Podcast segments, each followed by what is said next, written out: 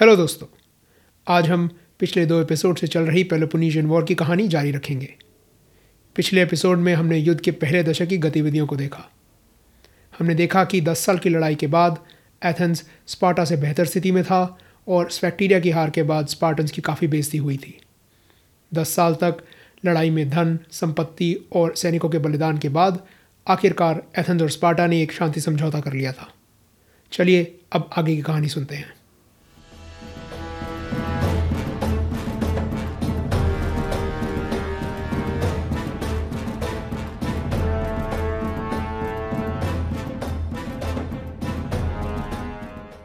Hello दोस्तों. Episode 15 the Peloponnesian war part three the dogs of war में आपका स्वागत है. अब जैसे मैंने पहले कहा, दस साल की लड़ाई के बाद थक हार कर आखिर में एथेंस और स्पार्टा ने एक शांति समझौता कर लिया था. ये था 421 बीसी का निकियस का शांति समझौता या पीस ऑफ़ निकियस पर इसमें एक मुसीबत थी. वैसे तो कई मुसीबतें थीं, पर एक बहुत बड़ी मुसीबत थी. वो ये कि समझौता एथेंस और स्पार्टा ने आपस में किया था। उनके साथी जिन्होंने उनकी तरह और उन्हीं की सहायता करने में धन, संपत्ति, सैनिक वगैरह खोए थे, उन्हें बिल्कुल ही नज़रअंदाज कर दिया गया था। मतलब उन्हें इस समझौते में कुछ भी नहीं मिलने वाला था। तो ज़ाहिर सी बात है, उनके साथी इससे काफ़ी नाराज़ थे खास करके कौरंत उन्हें तो ये समझौता किसी भी हालत में मंजूर नहीं था। इतना ही नहीं, खुद स्पार्टा और एथेंस को भी एक दूसरे पर पूरी तरह से भरोसा नहीं था। समझौते की एक शर्त यह थी कि स्पार्टा एम्फीपोलिस का महत्वपूर्ण शहर एथेंस को लौटा देगा और एथेंस बदले में पायलस और किथरा स्पार्टा को लौटा देगा। स्पार्टा ने एम्फीपोलिस खाली तो कर दिया, पर शहर को एथेंस के हाथों में सौंपने की जगह एम्फीपोलिस के एथेंस विरोधी निवासियों के हाथों में छोड़ दिया। बदले में एथेंस ने भी पायलोस को लौटा देने से इनकार कर दिया और इस तरह ये समझौता पहले ही कदम पर लड़खड़ा गया। इस शांति समझौते के पीछे स्पार्टा का एक और मकसद भी था। वो खुद को अपने पुश्तैनी दुश्मन और पड़ोसी आर्गोस से सुरक्षित रखना चाहते थे।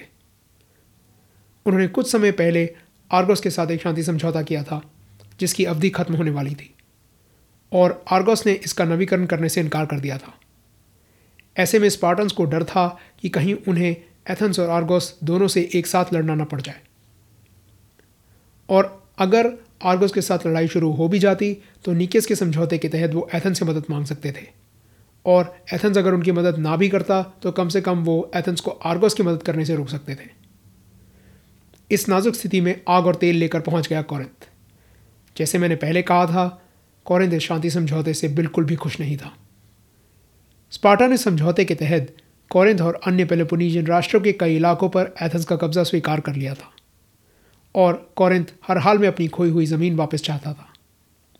सबसे पहले उन्होंने आर्गोस को स्पार्टा और एथेंस के खिलाफ भड़काना शुरू किया। इसमें कोई आश्चर्य की बात नहीं है कि आर्गोस को स्पार्टा और एथेंस के एक हो जाने से घबराहट हो रही थी और कॉरेंथ ने इस घबराहट का पूरा फ़ायदा उठाया। आर्गोस ने स्पार्टा और एथेंस से निपटने के लिए एक तीसरा संगठन तैयार करना शुरू कर दिया। पहले दो संगठन थे, स्पार्टा का पेलोपोनीजियन लीग और एथेंस का डीलियन लीग। इसमें जल्द ही स्पार्टा के दो और पड़ोसी और पेलोपोनीशियन लीग के सदस्य मेंटिनेया और एलिस शामिल हो गए। हालाँकि यह आग कॉरेंस ने लगाई थी, वो खुद फ़िलहाल इस संगठन से बाहर ही रहे। हो सकता है कि कॉरेंथ स्पार्टा का साथ छोड़ना नहीं चाहता था और सिर्फ़ उन पर फिर से लड़ाई शुरू करने का दबाव बनाना चाह रहा था। स्पार्टा का दूसरा शक्तिशाली साथी बोईशिया भी फ़िलहाल आर्गस के इस संगठन में शामिल नहीं हुआ। दूसरी तरफ़ स्पार्टा के अंदर भी कई ऐसे नेता थे जो फिर से लड़ाई शुरू करना चाहते थे। और वो भी कोरिंथ और बोइशिया के साथ मिलकर शांति समझौते को तोड़ने की कोशिश करने लगे। और तीसरी तरफ़, एथेंस में भी ऐसे नेता उभर कर आ रहे थे जिन्हें स्पार्टा की नीयत पर शक होने लगा था और जो सीधे सीधे लड़ाई से सारा मामला सुलझाना चाहते थे। ऐसा ही एक नेता था एल्सबाइडीज एल्सबाइडीज एक अत्यंत प्रभावशाली और हद से ज़्यादा शातिर व्यक्ति था। उसकी चालों और षड्यंत्रों के कारण एथेंस और स्पार्टा के रिश्तों के बीच की दरार और भी बढ़ गई।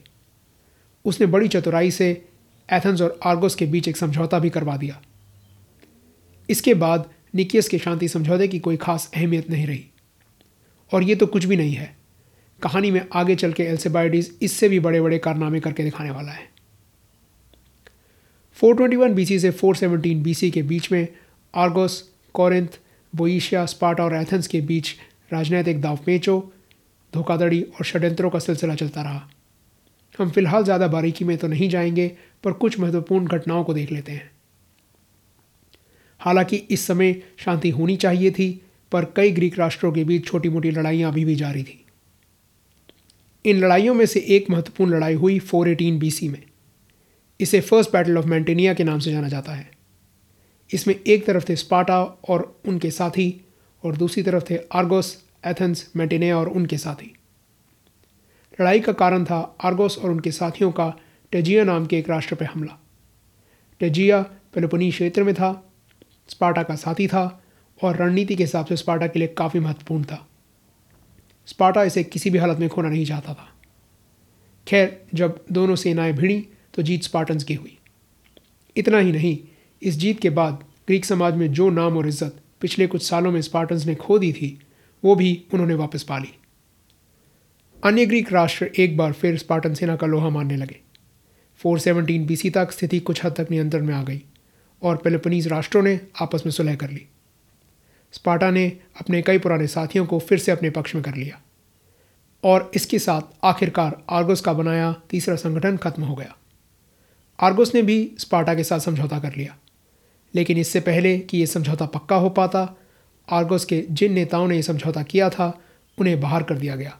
और जो नए नेता आए, उन्होंने ये समझौता खारिज करके एथेंस के साथ हाथ मिला लिया। इसके बाद अगले कुछ सालों के लिए एक सिलसिला शुरू हो गया, जिसमें स्पार्टन सेना आर्गोस के इलाकों पर हमला करके कब्जा कर लेती थी और बदले में आर्गोस और एथेंस की सेनाएँ इन्हें भगाकर ये इलाके वापस ले लिया करती थी। एक मज़े की बात यह है कि इतना सब होते हुए भी औपचारिक रूप से निकियस का शांति समझौता अभी भी बरकरार था और करीब 414 बीसी तक बरकरार रहा। ग्रीस में अब एक अजीब तरीके की स्थिति थी। यहाँ कहने को तो शांति थी, पर सभी मुख्य ग्रीक राष्ट्र या तो लड़ाई कर रहे थे या लड़ाई की तैयारी में थे। ऐसे में 416 415 बीसी में एथन से करीब हज़ार किलोमीटर दूर पश्चिम दिशा में समुंदर पार कुछ ऐसा हो रहा था जिसका युद्ध के परिणाम पर भारी असर पड़ने वाला था। हम बात कर रहे हैं सिसली की। आप शायद जानते होंगे कि सिसली इटली के दक्षिण में एक द्वीप है। हमने पिछले एपिसोड में सिसली का ज़िक्र किया था, पर इस इलाके पर ज़्यादा ध्यान नहीं दिया था। वो इसलिए कि जब 427 बीसी में सिसली में पेलोपोनीजियंस के साथी सिराक्यूज ने एथेंस के साथी लियोन्टिनी पर हमला किया तो लियोन्टिनी की रक्षा करने के बहाने एथेंस को सिसली और दक्षिण इटली के मामलों में दखल देने का मौका मिल गया था। लेकिन अथीनियंस इस मौके का पूरी तरह से फ़ायदा नहीं उठा पाए थे। और उठाते भी कैसे? उनके साम्राज्य के बाकी इलाकों में इतना कुछ चल रहा था कि वो उन्हीं मुसीबतों को झेलने में व्यस्त रहे।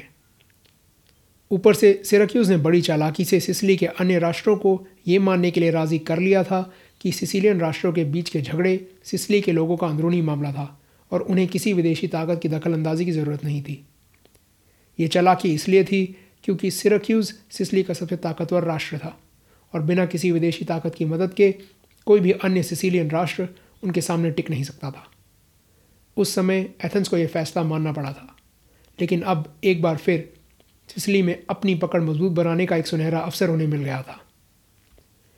सिसली में दो राष्ट्रों, सेगेस्टा और सेलेनुस, के बीच लड़ाई शुरू हो गई थी। सेलेनुस के पास सिराक्यूज का समर्थन था और इसलिए सेगेस्टा ने एथेंस से मदद मांगी। अथीनियंस तो पहले ही ऐसे किसी मौके की तलाश में थे।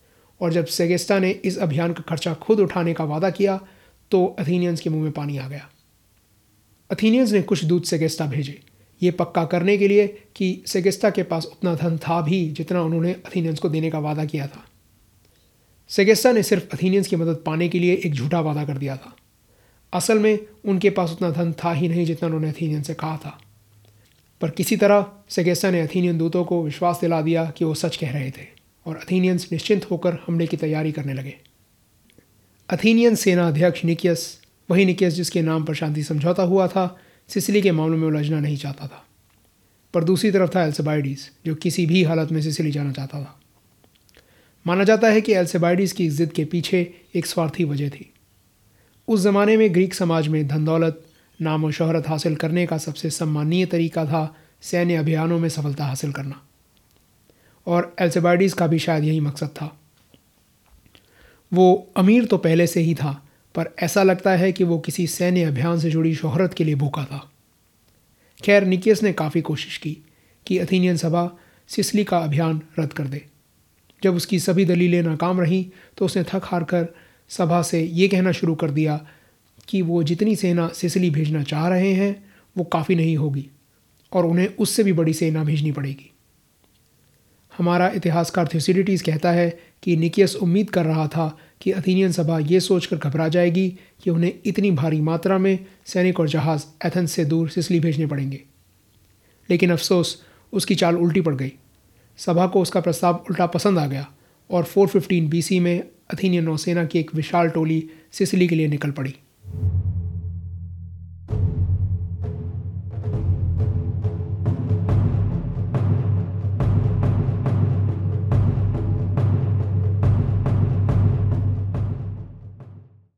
अथीनियन सभा ने इस सेना का नियंत्रण तीन लोगों के हाथों में दे दिया, जिनमें से दो थे निकियस और एल्सबाइडिस।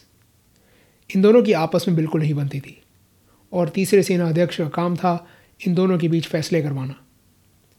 लेकिन असल में ना निकियस इस तीसरे सेनापति की बात सुनने वाला था और ना एल्सबाइडिस। हालाँकि अथीनियंस अभी ये बात जानते नहीं थे। उन्होंने यहाँ कुछ गलतियाँ कर दी थी। अथीनियंस की पहली बड़ी गलती थी इतनी बड़ी सेना की कमान एक साथ निकियस और एल्सबाइडिस को दे देना। उनकी दूसरी बड़ी गलती ये थी कि उन्होंने इस बारे में सोचा ही नहीं था कि सिसली और दक्षिण इटली में इतनी बड़ी सेना का समर्थन करने को कोई तैयार था भी या नहीं। उन्होंने इस बात पर ध्यान ही नहीं दिया था कि सिसली और इटली के शहर इतने सारे अथीनियन जहाज़ों को अपनी ओर आते हुए देखकर क्या सोचेंगे। और ना ही उन्होंने इस बारे में सोचा था कि इटली के शहरों के पास इतनी बड़ी नौसेना को शरण देने की या इतने सारे सैनिकों को खिलाने पिलाने की क्षमता थी भी या नहीं? जब अथीनियन नौसेना इटली पहुँची तो उन्होंने पाया कि लगभग सभी राष्ट्रों ने इतनी बड़ी सेना को शरण देने से साफ़ इनकार कर दिया। इतना ही नहीं, उन्हें अब यह भी पता चला कि सेगेस्ता ने उनसे झूठ बोला था, और उनके पास उतने पैसे थे ही नहीं जितने उन्होंने एथेंस को देने का वादा किया था। मतलब अब इस विशाल अभियान का खर्चा अथीनस को खुद उठाना पड़ने वाला था। और इतनी खराब शुरुआत अगर काफ़ी नहीं थी तो एल्सबाइडीज को एथेंस वापस आने का आदेश दिया गया। उस पर वहाँ कुछ धार्मिक मुकदमे चल रहे थे।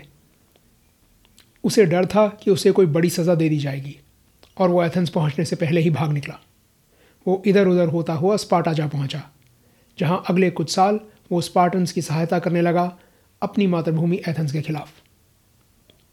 अब अथीनियन सेना का एक बड़ा हिस्सा सिसली में बैठा था। बिना स्थानीय राष्ट्रों के समर्थन के बिना वादा की गई धनराशि के और बिना एल्सबाइडीज़ के, जो तीनों सेना अध्यक्षों में से सिसली जाने के लिए सबसे ज़्यादा उतावला था। यानी अब अथीनियन सेना का नियंत्रण निकियस के हाथ में था। एक ऐसा व्यक्ति जिसने सिसली अभियान को रोकने की पूरी कोशिश की थी। शुरुआत में ही काफ़ी बुरी तरह से लड़खड़ा जाने के बाद अथीनियन सेना ने धीरे धीरे सिसली में अपनी स्थिति सुधारना शुरू किया। फ़र्स्ट बैटल ऑफ़ सिराक्यूज़ में जब पहली बार उनका सामना सिराक्यूज़ की सेना से हुआ तो सीधे सीधे तो कोई नहीं जीता। पर अथीनियंस की स्थिति बेहतर थी। इसके बाद अथीनियन और सिराक्यूजन सेनाओं के बीच कई छोटी बड़ी लड़ाइयाँ होती रहीं। पर निकियस के सुस्त रवैये के कारण अथीनियंस किसी भी जीत का ज़्यादा फ़ायदा नहीं उठा पाए। इसके बावजूद अथीनियंस सिरक्यूज़ को पीछे धकेल कर उनके शहर का घेराव करने में सफल हो रहे थे। सिरक्यूज़ एक समय पर आत्मसमर्पण करने की तैयारी भी करने लगा था, लेकिन फिर फटा पोस्टर और निकला हीरो। जिस तरह स्पार्टा ने पिछले एपिसोड में ब्रेसिडस को हॉकीडी की क्षेत्र भेजा था। उसी तरह इस बार उन्होंने गिलिपस नाम के एक बहादुर और शातिर सेनापति को सिरक्यूज़ की मदद के लिए भेजा। गिलिपस के आने से सिरक्यूज़ के लोगों में जैसे एक बार फिर जान आ गई। इस नए जोश के साथ उन्होंने कई छोटी लड़ाइयाँ जीती और सबसे ज़्यादा बड़ी बात, उन्होंने अथीनियंस को सिरक्यूज़ का घेराव करने से रोक दिया। सिरक्यूज़ का घेराव ना कर पाना अथीनियंस के लिए बहुत बड़ा धक्का था। उन्हें एहसास होने लगा था कि सिसली का मामला उतनी आसानी से नहीं निपटने वाला था जितना वो सोच कर आए थे। अथीनियन सैनिक शारीरिक और मानसिक तौर पर थकने लगे थे। उनका मनोबल तो कमज़ोर पड़ ही रहा था, साथ ही लंबे समय तक लगातार पानी में रहने के कारण उनके जहाज़ भी खराब होने लगे थे। निकियस अब सिरक्यूज़ को हरा पाने की उम्मीद छोड़ चुका था और सिसली में और रुकना नहीं चाहता था। लेकिन वो सीधे सीधे ये कहना भी नहीं चाहता था। उसे डर था कि अथीनियन सभा उसे कायर करार ना दे दे। उसने अथीनियन सभा को एक संदेश भेजा, जिसमें उसने कहा कि सिसली में स्थिति गंभीर थी और सभा को या तो सेना को वापस बुला लेना चाहिए या फिर और सैनिक और जहाज़ भेज देने चाहिए। वो चाह ये रहा था कि उसे वापस बुला लिया जाए, पर अथीनियन सभा ने उल्टा और सैनिक भेजने का प्रस्ताव स्वीकार कर लिया। अब सिसली की कहानी आगे बढ़ाने से पहले एक बार जल्दी से ये भी देख लेते हैं कि इस समय ग्रीस में क्या चल रहा था। करीब 414 बीसी में एथेंस ने एम्फे पुलिस पर कब्जा करने की एक नाकाम कोशिश की। पायलॉस से स्पाटा के आसपास के क्षेत्रों पर हमले किए गए और अथीनियन नौसेना की एक टोली ने पेलोपनीस क्षेत्र के तटीय इलाकों पर हमला किया। पेलोपनीस क्षेत्र पर यह हमला नीकेस के समझौते का सीधा सीधा उल्लंघन था और इतिहासकार मानते हैं कि यहाँ समझौते के बरकरार होने का ढोंग आखिरकार खत्म हो गया। बदले में 413 बीसी में स्पाटा ने एटिका पे एक ज़ोरदार हमला किया। इससे पहले स्पार्टन्स ने एटिका पे करीब 12 साल पहले हमला किया था। यह हमला सफल रहा और स्पार्टन सेना ने अपने राजा एजेस टू के नेतृत्व में डेकेलिया नाम के एक स्थान पर कब्जा करके उसे किले में तब्दील कर दिया। ये एथेंस के लिए बहुत ज़्यादा खतरनाक बात थी। डेकेलिया कई कारणों से अत्यंत महत्वपूर्ण था। ये एथेंस के काफ़ी करीब था मतलब स्पार्टन सेना मौका मिलने पर बड़ी आसानी से एथेंस पर हमला कर सकती थी। ये एथेंस से यूबिया जाने के रास्ते पर था और एथेंस के आयात निर्यात का मुख्य मार्ग भी यहीं से होकर जाता था। यूबिया एटिका के पड़ोस में एक बड़ा द्वीप था, जहाँ लड़ाई के समय में एथीनियंस अपने जानवर और अन्य संपत्ति वगैरह महफूज रखा करते थे। स्पार्टन्स ने यह रास्ता अब बंद कर दिया था। डेकेलिया से स्पार्टन्स एटिका के ग्रामीण इलाकों पर नज़र और नियंत्रण भी रख सकते थे। मतलब अथीनियंस के लिए खेती बाड़ी करना और फ़सलें उगाना बहुत मुश्किल हो गया। इतना ही नहीं स्पार्टन सेना के डेकलिया में होने के कारण एथेंस के चांदी के खनन के कारोबार में भी काफ़ी रुकावट आई। इन खानों में काम कर रहे गुलाम बड़ी संख्या में डेकलिया भागने लगे, जिसके कारण आखिरकार खाने बंद पड़ गई। स्पार्टन्स का ये वार अथीनियंस के लिए आर्थिक रूप से बहुत हानिकारक साबित हुआ। और ये स्पार्टन सेना पुरानी स्पार्टन सेनाओं की तरह नहीं थी, जो एटिका में थोड़ी बहुत तबाही मचाकर वापस घर लौट जाया करती थी। ये सेना डेकलिया में डेरा जमा कर बैठने के इरादे से आई थी। जैसे पिछले कई सालों से पायलॉस स्पार्टा के लिए सरदर्द और चिंता का कारण बना हुआ था, अब डेकलिया एथेंस के लिए सरदर्द बन गया। सबसे ज़्यादा दिलचस्पी की बात यह है कि थ्यूसिडिटीज़ कहता है कि डेकलिया पर स्थायी रूप से डेरा जमाने का शानदार सुझाव स्पार्टन्स को शायद हमारे पुराने दोस्त एल्सेबाडीज ने दिया था। इतना सब होते हुए भी अथीनियन सभा और सैनिक और जहाज़ सिसली भेजने के फैसले पर डटी रही। सिसली में अथीनियंस और गिलिपस के नेतृत्व में सिरक्यूज़ की सेना का कई बार सामना हुआ। इन लड़ाइयों में सिरक्यूज़ का पलड़ा भारी होता दिख रहा था और अथीनियंस के जीतने की उम्मीद दिन ब दिन कम होती जा रही थी। पर सही समय पर जब एथेंस से हाल ही में रवाना हुए सैनिक और जहाज़ उनके पास पहुँच गए तो उनकी थकी हारी सेना में भी एक बार फिर से जान आ गई। उन्होंने एक आखिरी बार पूरा ज़ोर लगाकर फिर से सिरक्यूज का घेराव करने की कोशिश की, लेकिन वो इस बार भी असफल रहे। इस नाकामी के बाद अथीनियंस ने हार मान ली। गिलिपस की मदद के लिए और सैनिक और जहाज़ आते देखकर निकियस ने आखिरकार सिसली से निकल जाने का फैसला कर लिया। अथीनियन सेना रात के अंधेरे में चुपचाप निकल जाना चाहती थी, पर फिर किस्मत ने उनके साथ एक अजीब खेल खेला। वो निकलने की तैयारी कर ही रहे थे कि उन्होंने एक चंद्र ग्रहण होता देखा। इसे एक अपशकुन मानकर उन्होंने अब 27 दिन बाद वापस जाने का फैसला किया। अंधविश्वास कितना हानिकारक हो सकता है, वो अथीनियंस को जल्द पता चलने वाला था। सिसली में कुछ देर और रुकने के निर्णायक फैसले के कुछ ही दिन बाद 9 सितंबर 414 बीसी को अथीनियन और सिरक्यूजियन नौसेनाओं का एक आखिरी बार सामना हुआ।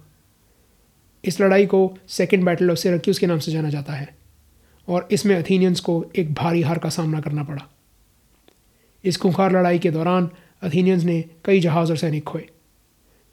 जो सैनिक बचे उन्होंने जहाज़ों पर फिर से चढ़ने से इनकार कर दिया और पैदल भागने की कोशिश की।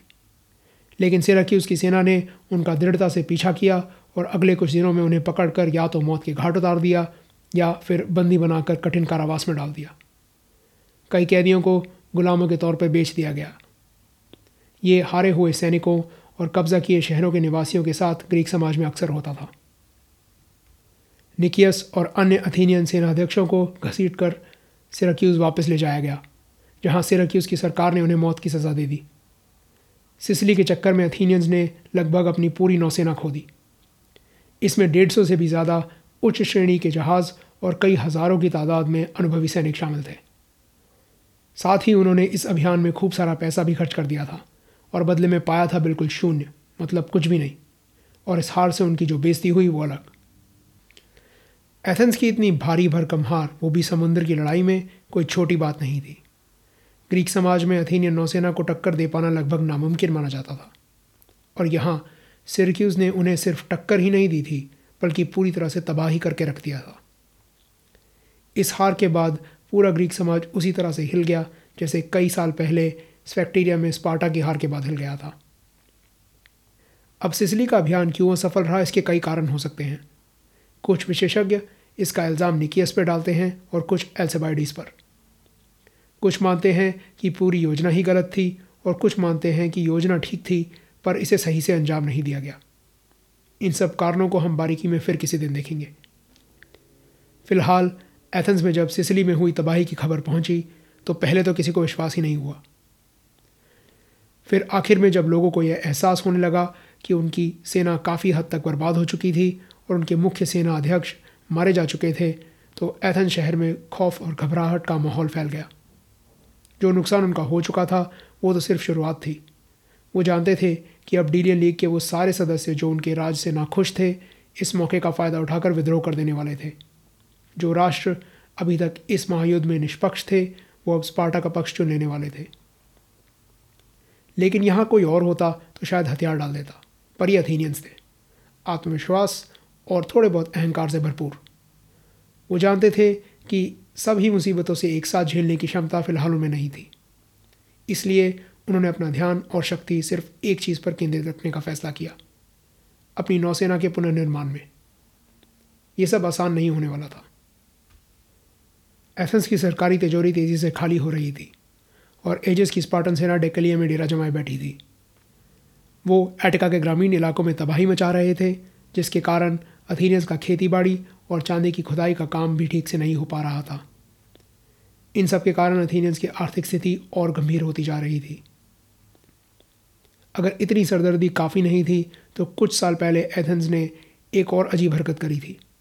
उन्होंने पारसी साम्राज्य के साथ किए गए शांति समझौते का उल्लंघन कर दिया था। इस बेवकूफ़ी के कारण अब पारसी साम्राज्य भी ग्रीक राष्ट्रों की इस लड़ाई में उतरने की तैयारी कर रहा था। पिछली बार जब पारसी साम्राज्य के साथ लड़ाई हुई थी तो सारे ग्रीक राष्ट्रों ने मिलकर उनका सामना किया था। पर इस बार एथेंस अकेला था और काफ़ी बुरी हालत में था। मेरे ख्याल में ये एक अच्छा स्थान है आज की कहानी को ख़त्म करने के लिए। अगले एपिसोड में हम देखेंगे कि एथेंस अपनी इन मुसीबतों से कैसे निपटेगा। शातिर अल्सबाइडीज़ अपने मकसद को अंजाम देने के लिए क्या नई चालें चलेगा और आखिरकार ये लड़ाई ख़त्म कैसे होगी। फ़िलहाल, ये थी पेलोपोनेशियन वॉर की अभी तक की कहानी। उम्मीद है आपको पसंद आई।